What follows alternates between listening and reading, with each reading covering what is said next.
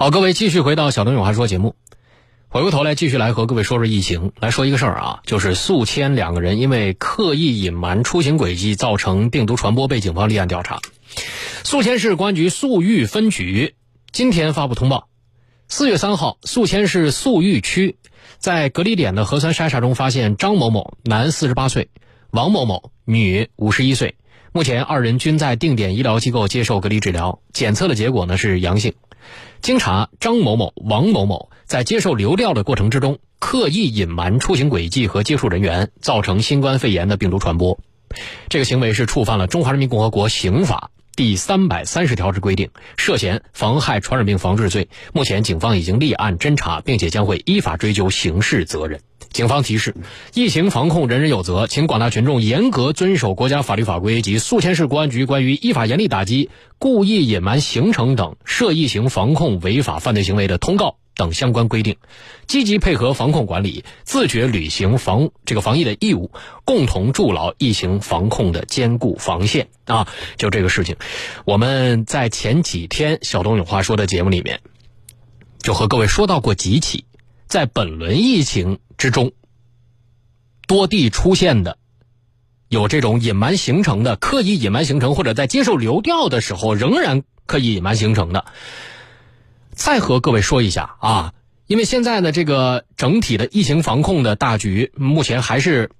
这样的一个呃一个政策一个策略，所以还要提醒大家一点什么呢？就是如果流调啊真的流调到了各位头上。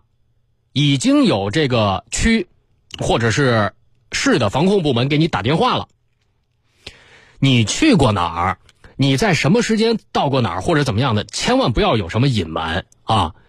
不要觉得这个事情给别人做的，像我们上次说那个叫什么通行大数据卡那个东西一样啊。我们上次和各位说的案例里面有两位是，呃，把手机扔在一个地方了。去那个地方是吧？我换一新手机，我换一新手机卡。好嘞，你这玩意儿是通过运营商定位的，你找不着我呀，你就不知道我去哪儿了。实际上，现在能够通过，就什么叫大数据流调？这个大数据是个综合评判，它不是只指着某一条腿走路。某种意义上来说，单一的这种流调或者不叫流调吧，就是你的这个位置显示的一系列机制啊，它是给你自己在提醒。因为你也不知道你去过这个地方，它到底有没有病例，或者有没有阳性感染者，你是否与阳性感染者有过时空伴随，你可能很多人是不清楚的。谁我们在节目里面会每天和各位说哪哪地方新增多少多少阳性感染者、无症状感染者啊确诊病例啊怎么怎么样，但是关于他的那个流调轨迹呀，也不可能我们在节目里一天天哗一播播一篇，那一篇播下来，我们一个就半个小时节目不用做了。啊，所以是什么呢？也想必很少有我们的听众会每一天你专门盯着啊。就算我这个地方，我我目前我自己所处的状态是安全的，我每天就盯着全省所有地方的这个流调，详细的流调经历数据我全看，我都能记得住。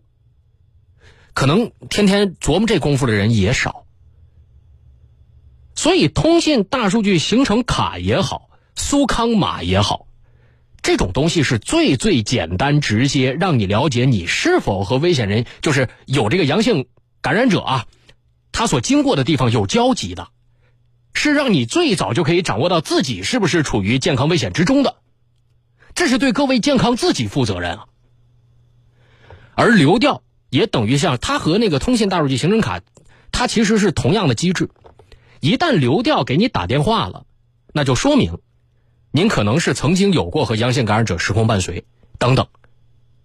无论是你自己，还是你周围、你家人呢，啊，以及同住小区的其他人员，是有一定风险的。这种情况之下，你还刻意隐瞒，啊，我没去过，我没有，我不是。一来是对自己不负责任。你一旦成为了阳性感染者的话，如果之后转为了确诊病例，啊。能早发现、早治疗、早介入，这对各位每一个个人来说，这绝对是好事。什么东西也不能拖呀，哪个病也没听说过拖给拖好的。二来，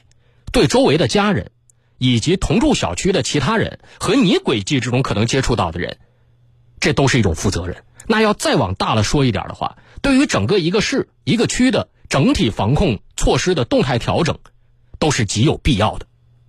所以你去过那些地方没关系，防控给你打电话，你正常报备自己的行程，我们该怎么做怎么做，配合防控的一系列措施。这时候你是没有任何问题的。没听说过啊？好嘞，我可阳性感染者可能有过时空伴随了，我害怕，因为我一旦说了我犯罪，我只要有过时空伴随我就犯罪。没听说过什么情况之下是涉及犯罪的？像我们刚才和各位说这这一例，是你隐瞒不报，在流调过程之中已经流调到你了，你仍然刻意隐瞒，并且造成了严重后果，造成了新冠肺炎疫情传播的，它就可能会涉及到违法，甚至是涉及到犯罪。违法就是违反相关的行政法规嘛，犯罪就是违反刑法呀，这就是顶格处罚了。你像我们说到这几例，全部都是违反了、触犯了什么？中华中中华人民共和国刑法，触犯刑法就意味着你已经不仅仅是一个违法的问题，这是犯罪行为。所以，还是那句话，各位啊，疫情防控取得的一系列阶段性的成果都是来之不易的，是大家共同去去达成的一个结果。别因为一个人、几个人，在这个其中啊，违反防疫规定，刻意隐瞒行程，给自己和大家伙带来极大的不便。这一点一定要提醒到各位。流调如果真的找到你了，不用怕，该怎么说怎么说，对自己和他人都负责。